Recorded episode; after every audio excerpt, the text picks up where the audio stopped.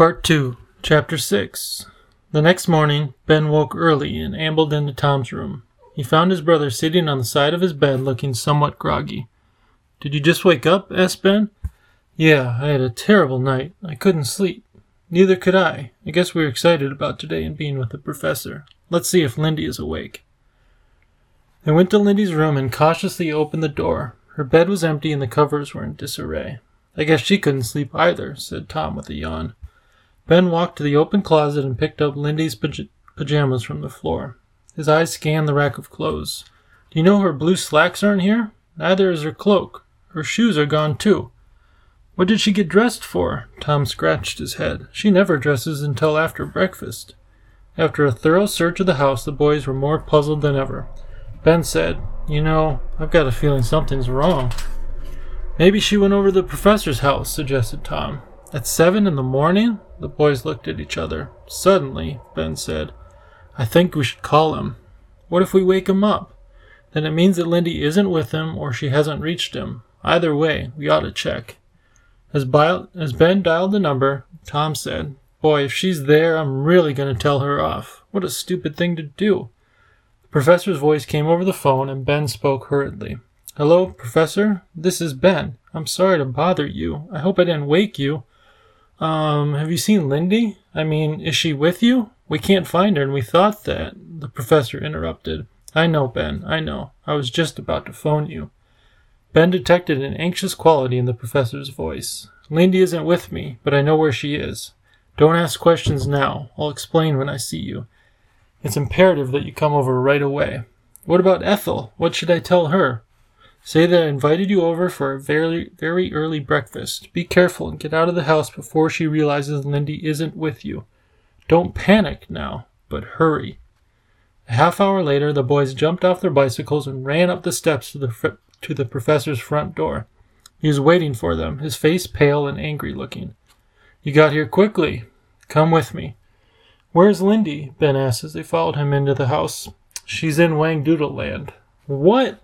You're kidding. I'm afraid I'm not kidding, the professor said bitterly. He strode up and down the room. That miserable Prock, That cunning, devious demon. Apparently, late last night, Lindy received a visit from a creature called the High Behind Splinter Cat. A devastating animal, seductive and as smooth talking as you please. She must have had her sympathetic hat with her. She did, interrupted Tom. She showed it to us last night. Yes, well, I only discovered it was missing this morning. She must have forgotten to give it to me, or maybe the Prock stole it. How do you know all this? asked Ben. I had a visit from the Prock just before you telephoned. That smug devil was so pleased with himself, I could cheerfully have punched him in the nose. The thing that makes me angriest of all is that if I had an ounce of sense yesterday, I'd have realized what the Prock was up to. What do you mean? Tom was puzzled. Well, the whole journey in the jolly boat, the wonderful afternoon, and the fun we had was all designed to lull us into a false sense of security. Lindy had such a good time that she completely forgot her fears. By the time the Splinter Cat finished his charming act, Lindy was more than willing to go with him. Now I understand what the Whiffle Bird was trying to tell us. We were being taken for a ride, and I was just too stupid to see that it was all part of the Prock's evil plan.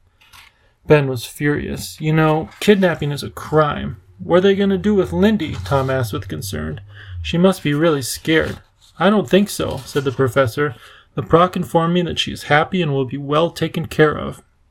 He will release her when I promise on my honor to give up trying to reach the Whangdoodle. I have until tomorrow morning to give him my decision. Of course, I will agree to his terms. You mean we have to give up the whole adventure? Ben said in a horrified voice. I'm afraid so. But why? cried Tom. Why not just call the Prock's bluff? I'm sure he wouldn't do anything to hurt Lindy. You said yourself that all creatures in Whangdoodle Land are peace loving. Yes, Tom, but I sense that the Prock's getting desperate. Remember, he feels that Whangdoodle Land is in great danger. With so much at stake, he might not harm Lindy, but he could keep her there indefinitely. But there must be something we can do, said Tom desperately. It just turns me inside out to think that the Prock is won, and we'll never get to see the Whangdoodle. Wait a minute. Ben looked up suddenly. You don't have to give the Prock an answer before tomorrow, right, Professor? That's right.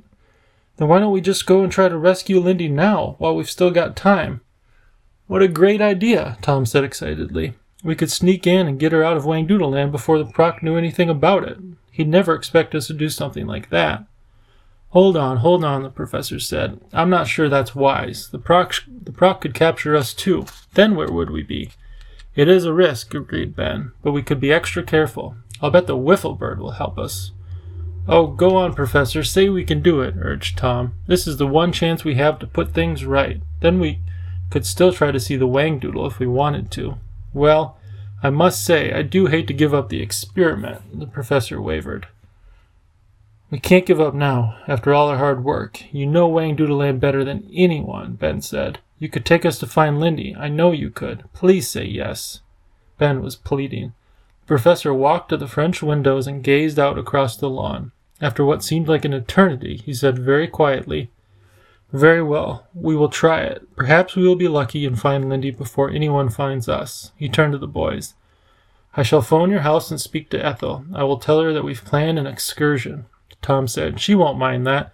Mom told her that we'd be spending a lot of time with you. Good. But on second thought, it might be better to tell her we will be gone for a few days. That way, if something unexpected happens and we're delayed, she won't worry. If she thinks we'll be gone a few days, she'll expect us to take some clean clothes, Ben pointed out. That's using your head, replied the professor. You'd better go back home and pick up some things. Get something for Lindy, too. I'll have Mrs. Primrose prepare us a good hot breakfast before we leave. It could be the last meal we'll get for a while. Now let's hurry. Whangdoodle Land is a large country, and we don't know where Lindy is. We haven't a moment to lose. Lindy was beginning to feel anxious. It seemed as if she had been walking for hours. Dear friend, are you getting weary? the splinter cat asked. Would you like a ride? Before Lindy could answer, the cat's tail encircled her waist, lifted her high into the air, and deposited her gently on his back.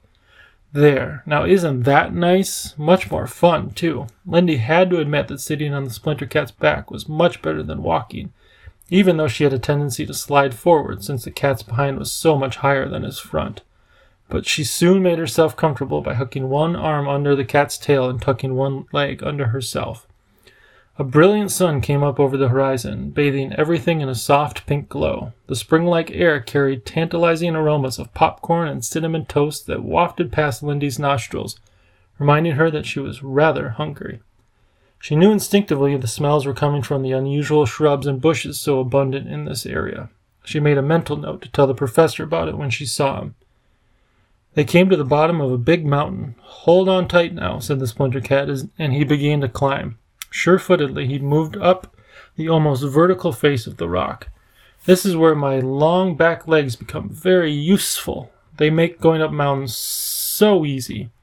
Lindy shuddered to think of what would happen if she fell off the splinter cat's back. She took a firmer grip on his tail and told herself not to be afraid. They reached a wide plateau. There were boulders and rocks lying as if giant a giant hand had scattered them about the landscape. There were trees, too, short, scrubby ones that were shiny black like patent leather, and larger ones with generous branches and bright melon yellow leaves and clusters. Now, are you ready for a surprise? said the splinter cat, lowering Lindy gently to the ground. She followed the cat into a small grove where he pointed and said proudly, There it is, home, sweet home. Lindy saw a big lollipop shaped structure, which looked as if it were made of something soft and furry. At a second glance, she saw that it was a tree which was completely covered with colored, colored yarn, laced and interlaced in such a way that the structure was strong and durable. Come and see inside, purred the splinter cat. He sprang across the clearing and leaped into the tree, disappearing from view. Don't leave me! Please don't leave me! cried Lindy. Just a minute, just a minute. The cat's head appeared through the skeins of wool and grinned at her. Then he withdrew and reappeared higher up, eyes shining mischievously. I'm sending down some stairs. A rope ladder tumbled out of the tree. It swung invitingly beside her. Come on up, called the cat. Lindy placed a foot carefully on the first rung and climbed until she found herself in an amazing and ingeniously built room. It was like the inside of a cocoon. The floor, walls, and ceiling were, were a continuous curve of geometrically woven yarn in rainbow colors. Yellow leaves on the tree pushed through the weaving, and the room looked as if it were sprigged with flowers. The bottom of the cocoon was low slung, like a hammock, and it held a large, luxurious pillow. It was easily as big as a bed, and it was made of silk and satin patchwork squares. It had a beautiful orange tassel at each corner. Come and sit by me. The splinter cat padded in the middle of his bed and settled down. Hmm, it is good to be home. He held a large held out he held out a large box of delicious looking candies. Have some wodge. Lindy was very hungry. She gratefully took one of the candies. It tasted of marzipan and honey and sweet caraway seeds. What are these? They're terrific, she said, taking another one. They're the Whangdoodle's favorite food, grinned the, splinter, grinned the splinter cat. He has a very sweet tooth, you know. Lindy ate six more pieces of candy and felt a lot better. Well, how do you like my pad? The cat gazed at her, and his tail brushed softly across her forehead. She blinked sleepily. Her eyelids felt heavy. I think, she said, yawning, that it's the loveliest and the most beautiful place that I had ever seen. A great drowsiness overcame her. She lay back and gazed up at the dome ceiling where patches of persimmon colored sky showed through the latticework of wool. The sun shone on the yellow leaves and they caught the light and sent reflections dancing around the room. A breeze stirred the tree. Lindy felt herself being rocked. She slipped down, down, down into the warmth and luxury of welcome sleep.